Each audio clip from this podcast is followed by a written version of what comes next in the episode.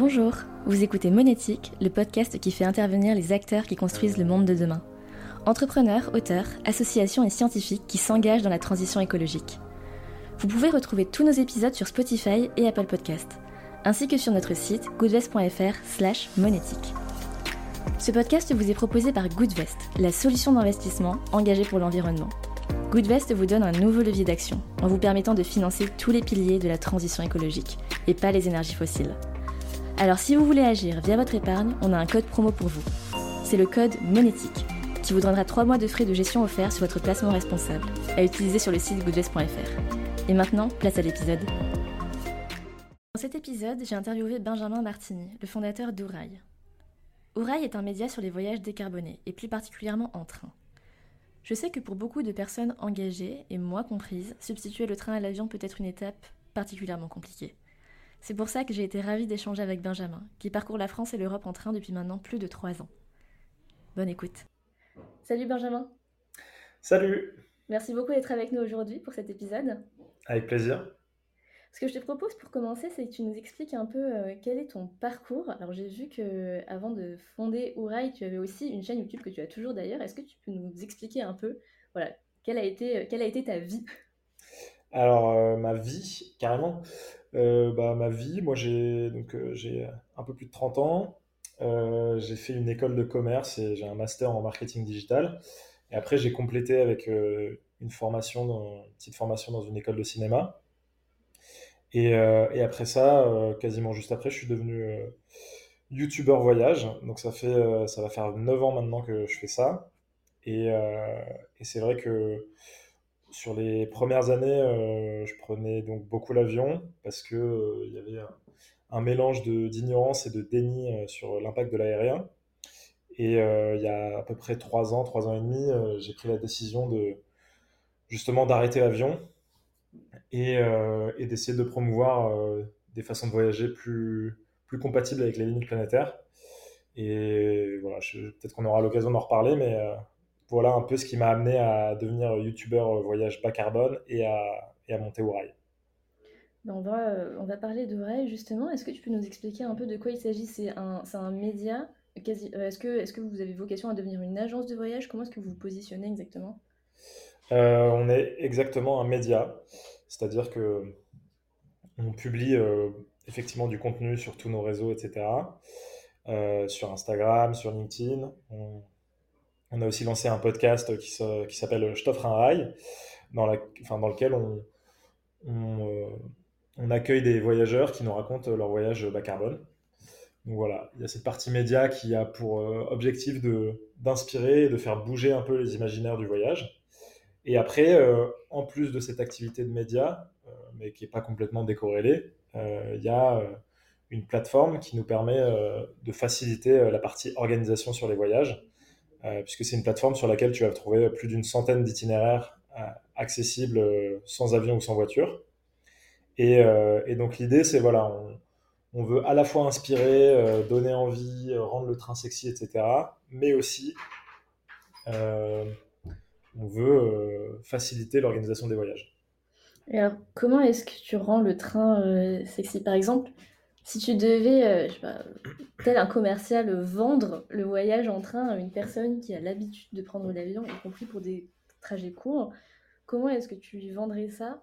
Au-delà des arguments écologiques, bien sûr, qui sont les premiers arguments Alors, moi, le train, c'est un mode de transport que j'affectionne particulièrement parce que, effectivement, il y a les dimensions écologiques euh, qui, je pense, aujourd'hui est quand même super importante euh, si on veut garder un monde habitable. Mais en plus de ça, euh, je trouve que c'est un mode de transport qui est super confortable, puisque tu n'as pas tout le... par exemple, quand tu vas à l'aéroport, déjà souvent c'est plus loin, c'est pas en centre-ville, donc tu dois te taper le RER e ou alors prendre un taxi. une fois arrivé sur place, bah, tu as quand même beaucoup d'attentes, tu dois sortir tes affaires pour passer la sécurité. Enfin, je trouve que le, tout, le processus avant de prendre l'avion, c'est vraiment pas agréable. Et puis aussi, en général, euh, dans un avion, es quand même. C'est pas ma définition du confort. Quoi. C'est, euh, souvent, t'as pas beaucoup de place euh, pour tes jambes, surtout dans les compagnies low cost. tu peux pas te lever quand tu veux. une fois que tu as passé les nuages, globalement, tu vois pas trop les paysages. Voilà. Donc je trouve que le, train a quand même plein d'avantages au niveau confort et aussi effectivement au niveau paysage, puisqu'il y a plein de moments où tu peux découvrir des endroits, admirer des paysages, chose que tu peux pas vraiment faire en avion. Ça, c'est tout à fait vrai. Et concernant ben, un sujet qui est quand même important, qui est le sujet du prix, c'est quoi euh, ta conclusion? Parce que du coup, j'imagine que tu as quand même une bonne visibilité euh, sur ce que coûte un voyage en train par rapport à un voyage en avion. Moi, pour avoir fait l'expérience, mais, mais seulement sur euh, des petits voyages, voilà, il n'y a vraiment pas beaucoup, j'ai l'impression que parfois c'est un peu la même chose, parfois l'un est plus cher que l'autre. Enfin, j'ai pas vu de tendance hein, se dégager, mais globalement, le discours qu'on entend le plus souvent aujourd'hui, c'est le train, c'est vachement cher par rapport à l'avion. Toi, c'est aussi ce que tu constates avec Oreille Non, pas du tout. Moi, je partage pas du tout ce constat, même si euh, je suis d'accord que parfois le train va être plus cher que l'avion et, euh, parfois ça n'a pas vraiment de sens. Mais euh, je pense que c'est un gros cliché parce que en fait, les gens vont être assez intransigeants avec le train et notamment la SNCF. C'est-à-dire que dès qu'il va y avoir le moindre problème, on va adorer taper sur le train et sur la SNCF et on va être beaucoup plus euh, tolérant sur les problèmes euh, qu'il va y avoir euh, sur la voiture ou sur le enfin sur l'avion. je pense qu'on a, tellement été habitué à, ce service qui est quand même exceptionnel, le train. je veux dire, aujourd'hui, on a quand même un TGV qui nous permet de faire, de parcourir presque 1000 km en 2-3 heures. C'est quand même, enfin, c'est exceptionnel. Il faut, quand même se rendre compte et aujourd'hui, le train, en plus, euh, il y a quand même la grande majorité des trains qui sont à l'heure. Euh, je crois j'avais vu une stat comme quoi 86% des trains étaient à l'heure. Euh, et, en fait, on a tendance à retenir uniquement les trucs un peu négatifs. Et donc, sur cette question du prix, et ben en fait, je pense que c'est parce qu'on n'a pas vraiment la même approche. Il y a beaucoup de gens qui retiennent que les moments où effectivement bah, les prix vont s'envoler parce que ça va être un week-end prolongé ou des choses comme ça. Euh, et il y a des gens aussi qui vont, euh, euh, lorsqu'ils vont réserver un billet en avion, ils vont être ouverts sur le type de destination qu'il peut y avoir. Enfin, ils vont, ils vont pas avoir forcément une destination en tête, contrairement au train. Effectivement, je, suis, je suis assez contente que tu aies tiré cette conclusion parce que c'est vraiment une bonne nouvelle. alors après, je sais pas, il y a peut-être une différence entre le prix d'un voyage en train en France, entre deux destinations en France, et euh, par exemple, euh, si tu pars à Vienne ou, euh, ou ailleurs en Europe, j'imagine que ça joue aussi.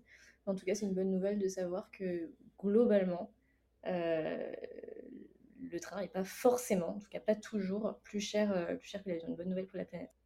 Mais non, il y a plein de solutions en fait. il y a plein de solutions aujourd'hui pour payer son train pas trop cher. bah déjà, tu peux t'y prendre à l'avance. Tu peux prendre une carte avantage qui te permet d'avoir des réductions. Tu peux prendre un pass interrail. Euh, tu peux aussi euh, décider de prendre un train euh, moins rapide.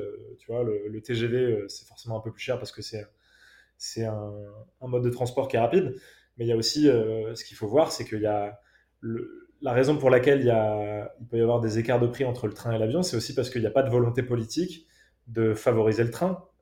Aujourd'hui, il y a une injustice fiscale qui persiste puisque le kérosène n'est pas taxé alors que le kérosène, c'est quand même par essence le carburant des riches, puisque euh, globalement, les gens qui prennent l'avion, c'est plutôt des gens qui sont aisés.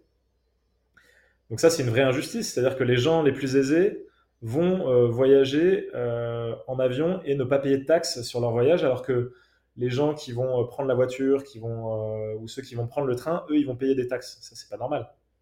Et après, il y a aussi un autre sujet, c'est celui de la TVA, puisqu'il y a des vols, des vols en avion avec euh, correspondance par exemple à l'étranger qui vont pas euh, qui vont pas avoir de TVA. Donc forcément euh, dans ces dans ces conditions-là, c'est quand même compliqué de faire concurrence à l'avion. Complètement, complètement. Et j'aimerais bien rebondir sur un truc dont tu parlais à l'instant, à savoir la notion de rapidité. Est-ce que tu n'as pas le sentiment qu'aujourd'hui, nos modes de vie, en 2023, le rythme auquel on, est habitué à vivre, le rapport qu'on a au travail aussi. Est-ce que tu as l'impression que tout ça, finalement, c'est enfin, c'est pas très adapté euh, pour remplacer systématiquement l'avion par le train? Alors, euh, il y a deux sujets. Il y a les voyages, euh, on va dire, assez courts, c'est-à-dire, on va dire, les, pour les voyages en train de moins de 4 heures, je pense que le train est tout à fait compétitif au niveau du temps de trajet parce que le train va présenter plusieurs avantages, notamment l'avantage de, partir d'un centre-ville et d'arriver en centre-ville. Ce que, ne fait pas l'avion, l'avion, généralement, sur le porte-à-porte, tu peux rajouter facilement une heure ou deux pour le temps d'aller à l'aéroport et le temps de passer la sécurité, etc. Donc pour moi, sur les trajets de moins de 4 heures, voire 5 heures, honnêtement, il n'y a pas de sujet. Euh, et puis même si, euh, même si euh, au niveau du porte-à-porte, l'avion est plus rapide d'une heure, je pense que si on n'est pas capable de prendre une heure pour essayer de garder une planète habitable, il y a peut-être des questions à se poser. Donc ça, c'est le premier sujet. Après, sur le sujet des destinations plus lointaines, bah, effectivement, il faut qu'on réfléchisse à notre rapport au temps. il faut qu'on voit est-ce que vraiment passer plusieurs heures dans le train à, je sais pas, lire un livre, euh, admirer les paysages, jouer aux cartes avec, euh, avec des amis, euh, rencontrer des gens, est-ce que c'est vraiment une perte de temps? En fait, aujourd'hui, aujourd'hui, en fait, le problème, c'est qu'on voit le transport juste comme une translation pour aller d'un point A à un point B. On veut que ce soit le plus rapide possible. Et en fait, le problème, c'est qu'il faut quand même se souvenir que dans voyager, il y a quand même cette idée de, bouger. Donc pour moi, le voyage, il, démarre vraiment au moment où tu euh, quittes le seuil de ta porte ou, à la limite quand tu, quittes la gare. Donc euh, il faut aussi apprendre à, revaloriser un peu euh, ce temps qu'on passe à se déplacer. C'est vrai, tout à fait. Le voyage au sein même du voyage. Et moi, je me posais aussi une autre question, c'est que j'ai quand même le sentiment qu'aujourd'hui, au-delà du temps que certaines personnes ont l'impression de perdre s'ils prennent le train plutôt que l'avion, il y a aussi une volonté d'aller loin pour aller chercher bah, du dépaysement, de l'évasion. Et, je pense que beaucoup de gens ont la sensation que c'est pas possible d'avoir ça en prenant simplement le train. Et bon, d'une part, je voulais savoir si, si tu avais l'impression, en prenant le train et pas l'avion, de faire des compromis vis-à-vis de ça. Et d'autre part, est-ce que tu penses que ces besoins d'évasion, c'est pas finalement un symptôme de quelque chose dans notre société? Alors, euh, la première réponse que je peux apporter à ça, c'est que moi, à titre personnel, ça fait euh, donc euh, là, ça va faire un peu plus de trois ans que j'ai pas pris l'avion, et donc forcément, en renonçant à l'avion, j'ai renoncé à, pour l'instant, aller dans des destinations lointaines, outre-Atlantique, à l'autre bout de l'Asie, etc. Surtout avec la situation géopolitique qui, rend la chose compliquée. Et je ressens pas du tout de manque parce que je continue à voyager beaucoup, je découvre la France, je découvre l'Europe, et j'ai pas du tout le sentiment d'être privé euh, je pense que tout ça, c'est un imaginaire qui a été euh, construit par le marketing, où on essaye de nous faire croire que pour passer de bonnes vacances, il faut aller à l'autre bout du monde. Et ça, c'est un vrai souci. Euh, parce que il faut qu'on prenne un peu de recul par rapport à ça. Parce que je vous assure qu'on n'est pas moins heureux ou on passe pas des moins bonnes vacances en allant en Italie, en allant dans le sud de la France, en allant en Bretagne, en allant dans la Creuse. et cette idée de dépaysement, en plus, je trouve qu'elle est très colportée parce que moi, je me trouve bien plus dépaysé et je trouve que je vais euh, rencontrer des gens qui pensent bien plus différemment de moi en allant euh, dans la Creuse, en allant euh, dans, dans la ruralité française, qu'en allant dans une grande ville mondialisée ou en allant dans un club de vacances où finalement tu vas croiser peut-être des gens qui parlent pas la même langue mais qui ont exactement le même mode de pensée, qui, qui, ont, enfin, qui, ont un peu le même mode de toi. Donc ça, voilà, c'est le premier point. Et après, effectivement, je pense que en fait, on est tous un peu euh, euh, des agents d'un système qui nous... Euh, en fait, le, modèle de société qu'on a construit, c'est un modèle de société où on travaille comme des acharnés pendant la majorité de l'année. Et après, on n'a qu'une seule envie, c'est un peu de sortir de notre réalité.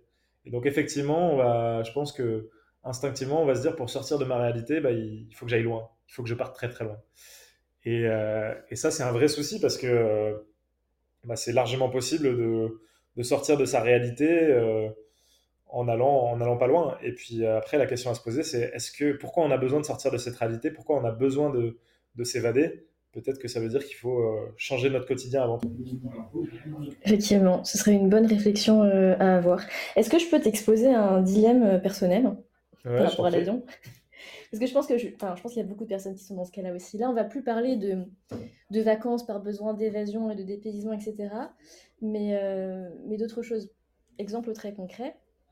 l'année prochaine, j'ai un membre de ma famille qui va se marier au Japon, parce qu'il habite au Japon. Ouais. Et, et en fait, j'ai pas envisagé une seule seconde, enfin si en réalité je l'ai envisagé mais pas très longtemps, de, de, de, ne pas y aller. Pour moi c'est impensable de ne pas aller à l'autre bout de la planète pour assister à ce mariage d'une personne euh, qui est proche. Et à côté de ça, j'ai un autre membre de ma famille qui est à la Réunion et je lui dis bien sûr, je vais venir te voir dans les prochaines années, etc. Et, à chaque fois, je me dis, bah, en fait, c'est exceptionnel. C'est exceptionnel parce que c'est une personne euh, qui, euh, bah, voilà, qui m'est chère, euh, que j'ai envie, j'ai envie d'aller voir pour cet événement important ou parce que c'est l'endroit où elle vit et j'ai envie de voir où elle vit. Et du coup, j'ai l'impression que toutes ces exceptions, bah, du coup, il n'y a plus d'exceptions en fait. Je ne mets plus de limites. Je ne mets plus de limites à mes voyages en avion. Est-ce que, enfin, je sais pas, c'est quoi ton opinion là-dessus?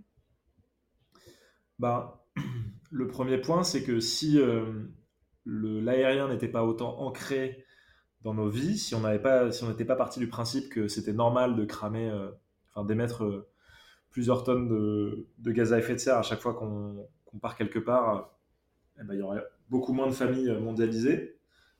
tu vois, y a, avant l'arrivée de l'avion, bah, les, distances avec ta famille étaient quand même moins grandes.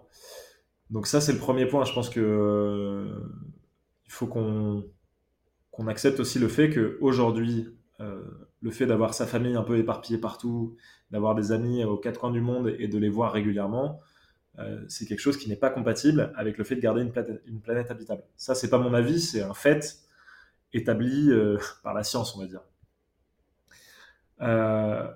donc ça, c'est le premier point. Après, le, le deuxième point, ben, j'ai conscience que c'est pas facile, évidemment. Euh, toi comme moi, on est né dans un monde où euh, c'est des choses euh, qui étaient à peu près normales, on n'y pensait même pas il y a encore quelques années, et là on commence à se rendre compte qu'il y a un problème.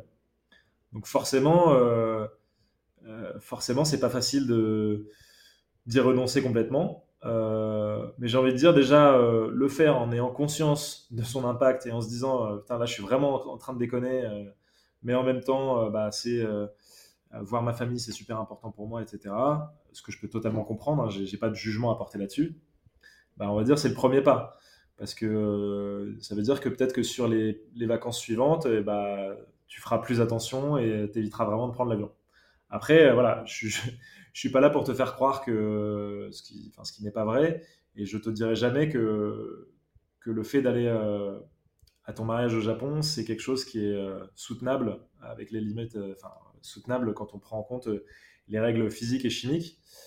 Mais, mais en même temps, si tu en as envie et si tu penses que c'est une nécessité, c'est certainement pas à moi de te dire ce que tu dois faire. Oui, bien sûr. Hein. Mais je pense que effectivement, comme tu le disais au début de ta réponse, il y a, enfin, on est habitué effectivement à vivre dans un monde où on est super éclaté. parce qu'on peut avoir des amis aux quatre coins de la planète, des membres de notre famille, etc. Ce qui était tout simplement impossible euh, il, y a quelques, il y a quelques décennies. Y a, je pense qu'il y a des renoncements à faire. Euh, euh, et, effectivement, en tout cas pour les personnes qui nous écoutent et qui peuvent être confrontées, je pense qu'il y en a beaucoup à ce genre de situation. Je dis pas ça pour dire que je fais ce qui est bien, hein. mais juste avoir conscience de ça. Effectivement, je suis d'accord avec toi, ça pousse aussi à avoir plus de réflexion dans des vacances lambda. Euh, qui n'implique pas euh, des proches, de la famille, des amis, etc., mais juste des, juste des vacances. Mais après, euh, sache que c'est possible d'aller au Japon sans avion. Hein. Alors, du coup, je voulais te poser une. Enfin, du coup, c'était la question que je te posais tout à l'heure vis-à-vis de notre rapport au travail, au temps, etc. Effectivement, c'est possible d'aller partout, je pense, dans, dans le monde, quasiment sans, sans, avion. C'est juste qu'il faut, il faut beaucoup de temps devant soi. Et en fait, ça, c'est pas forcément donné à tout le monde. Mais en fait, plutôt que d'avoir le temps, je pense qu'il faut le prendre. Euh, et moi, le premier, je le prends pas. Euh, je sais que c'est pas facile, tu vois, surtout en ce moment là avec euh, le lancement de Huraï, etc. je suis, dans un énorme paradoxe où je sais qu'il faudrait que je travaille moins, que je que je prenne plus le temps, etc. Mais je le fais pas. Cela étant dit, aujourd'hui, il y a quand même déjà des solutions qui permettent de partir pendant plusieurs mois pour un long voyage tu peux prendre une, euh, un congé sabbatique. Tu peux aussi euh, te dire que finalement, euh, tu changes de travail et entre les deux travails, bah, tu, tu, tu prends le temps justement de vivre d'autres expériences. Je pense qu'il y en a beaucoup qui le font. Après, je ne dis pas que c'est forcément un choix qui est facile et, et que c'est donné à tout le monde, etc., etc. Chaque situation est particulière. Mais en tout cas, aujourd'hui, déjà, il y a quand même des solutions qui existent, surtout en plus avec le développement du télétravail, etc. Il y a de plus en plus de, sociétés qui sont ouvertes euh, au fait de travailler à distance. Après, voilà, c'est sûr que c'est pas assez. Je pense qu'il faut qu'on, en tant que société, il faut qu'on réfléchisse à, aussi d'autres solutions pour faciliter la prise de congés sans solde, pour aussi accepter que bah, faut qu'on soit peut-être moins productif peut-être qu'il faut qu'on produise moins, puisque en fait, produire, c'est aussi polluer. Donc, euh, donc tout ça, c'est des, questions qu'il faudra aborder en tant que société. Mais en tout cas, euh, oui.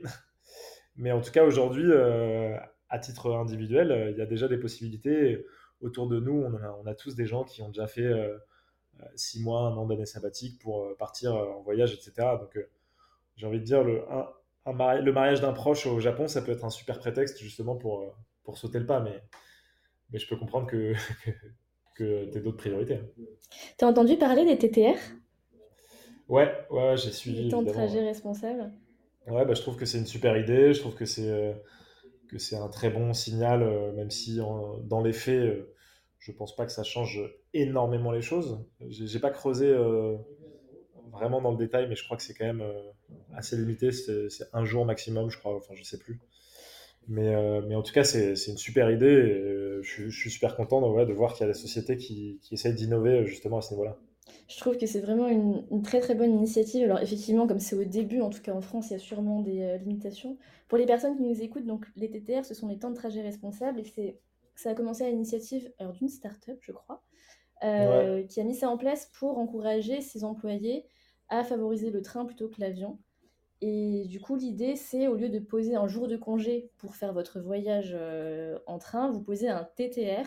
Donc, c'est une journée pendant laquelle vous êtes en transport, donc en train en général. Euh, et vous travaillez, mais uniquement euh, si les conditions le permettent. C'est-à-dire, si vous avez du Wi-Fi dans le train, si vous n'en avez pas, bah, vous faites je sais pas, autre chose. Peut-être vous, vous, lisez quelque chose, un support de formation, quelque chose comme ça. Mais c'est une journée voilà, un peu plus souple où il est admis que vous êtes euh, bah, dans un train. La société, c'est Ubique. C'est euh, anciennement euh, bureau à partager. Et effectivement, je pense qu'on.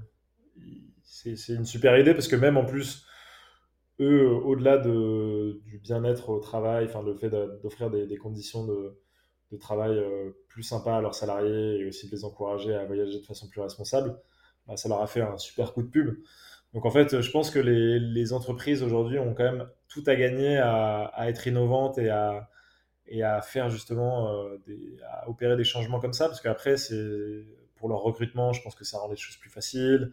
Euh, pour leur image de marque, c'est aussi de bénéfique. Donc euh, je, voilà, je pense qu'aujourd'hui, arriver à se mettre de plus en plus dans les clous de nos objectifs climatiques, ça peut être une opportunité même au niveau au niveau business, si j'ose dire. Tout à fait. C'est, euh, ce sera bénéfique dans tous les sens du terme. Et je pense que sur le concept même, Ubique tient vraiment quelque chose.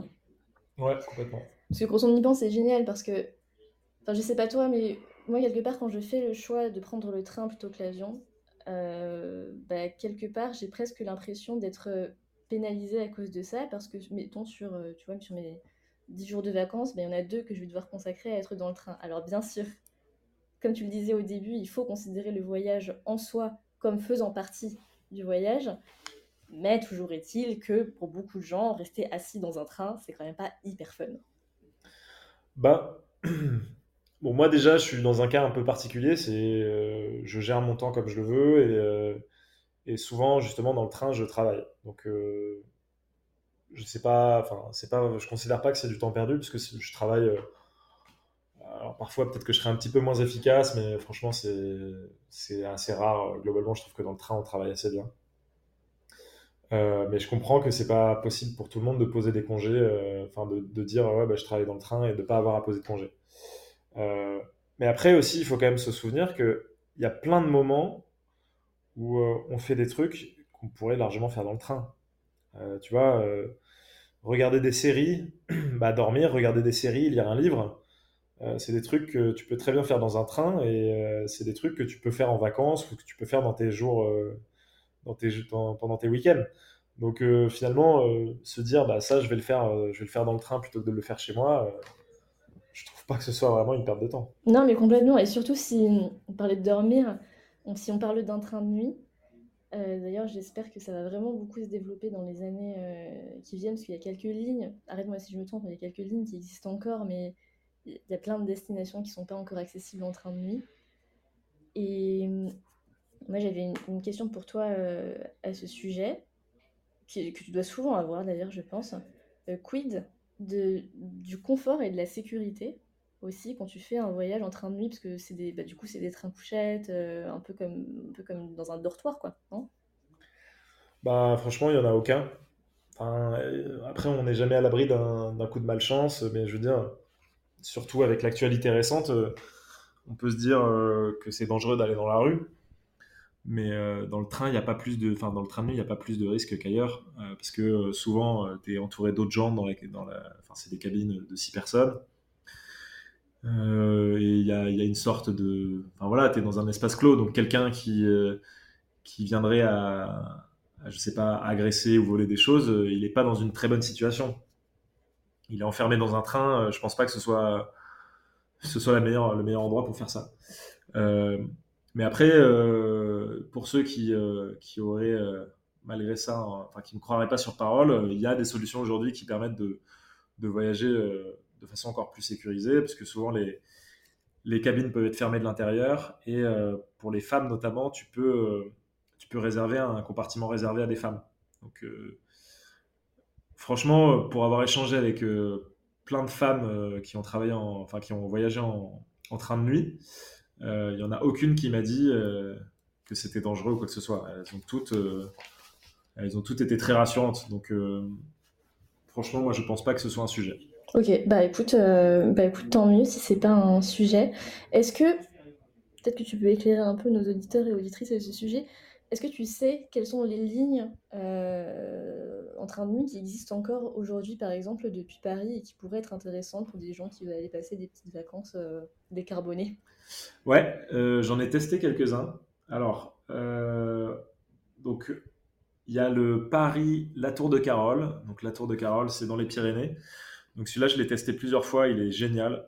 Euh, tu peux, euh, partir, enfin tu peux t'endormir à Paris et te réveiller dans les Pyrénées le lendemain, sachant qu'il y a un arrêt à Axe-les-Thermes, qui est une, station de ski. Donc euh, tu peux partir le vendredi soir et être sur les pistes dès le samedi matin.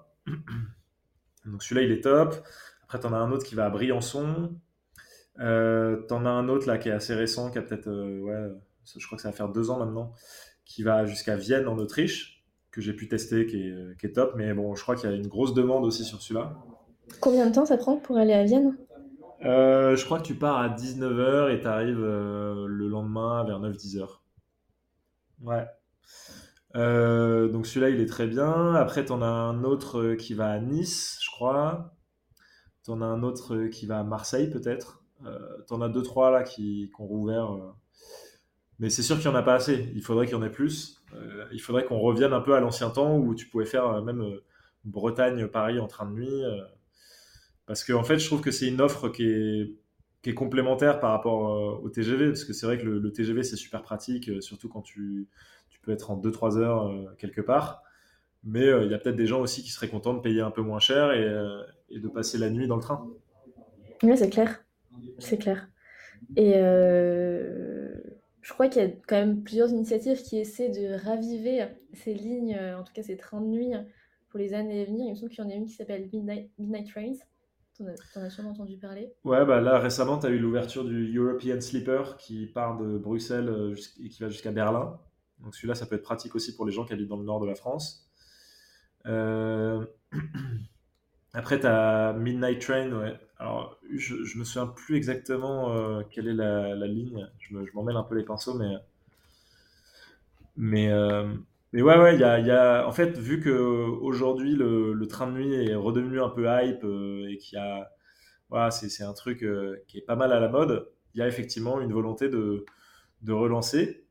Mais le gros souci qu'on a aujourd'hui, c'est que c'est un peu c'est économique, c'est-à-dire que vu qu'on demande à la SNCF d'être rentable et vu que l'État n'accepte pas l'idée que le transport est un service public et que euh, bah, c'est normal que, que euh, ça puisse être euh, déficitaire pour justement que tout le monde puisse voyager de façon écologique, et ben malheureusement la, SNCF va privilégier des, on va dire des offres qui sont très rentables. Et le souci avec le train de nuit, c'est que pendant que tu fais rouler un train de nuit, que tu peux faire rouler que de nuit, donc bah, ton TGV, tu, tu, lui as fait faire trois ou quatre allers-retours. Donc euh, forcément, le TGV est beaucoup plus rentable.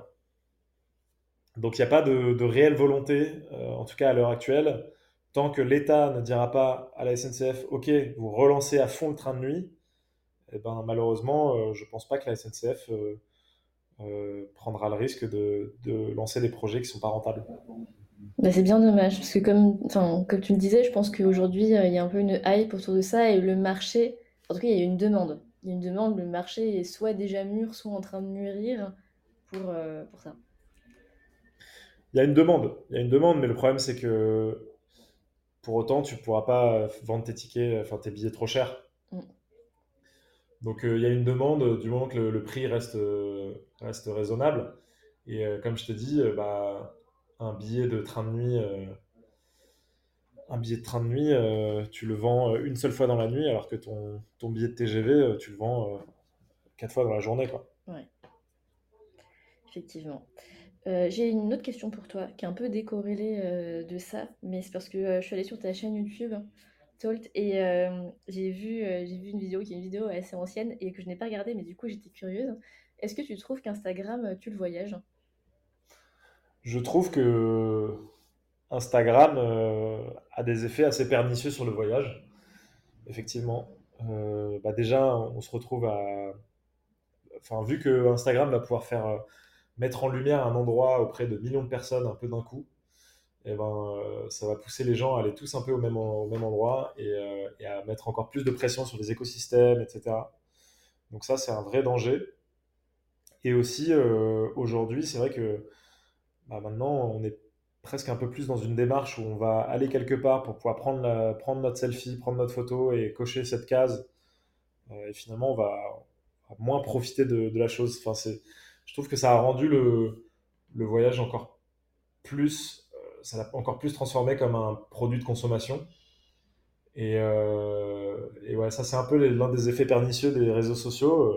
tout n'est pas acheté. Hein. Moi, le premier, je, je vis de ça, donc, donc c'est pas moi qui vais critiquer les réseaux, mais mais euh, c'est sûr que les excès et les, dérives d'Instagram euh, au niveau du voyage euh, peuvent être assez gênantes.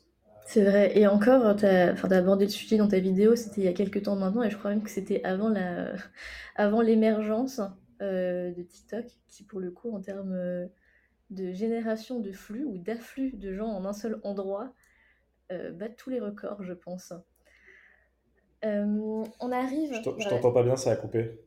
Ah pardon, ce que je disais, c'est que euh, tu as abordé ce sujet dans ta vidéo il y a quelques années, si je ne me trompe pas, et peut-être même avant l'émergence de TikTok, qui est peut-être encore pire qu'Instagram pour créer euh, une affluence hyper importante de gens euh, à un seul et même endroit parce qu'il y a une trend, une hype qui s'est créée autour d'un de contenu vidéo.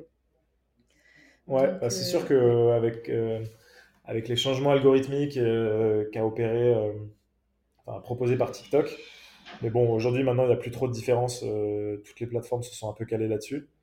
Euh, c'est sûr que l'arrivée de TikTok, ça a aussi. Euh, ça, ça, fait que, ouais, un endroit qui était jusque-là préservé peut, peut être mis sur le devant de la scène un peu d'un coup, sans que justement il y ait les infrastructures d'accueil, etc. etc.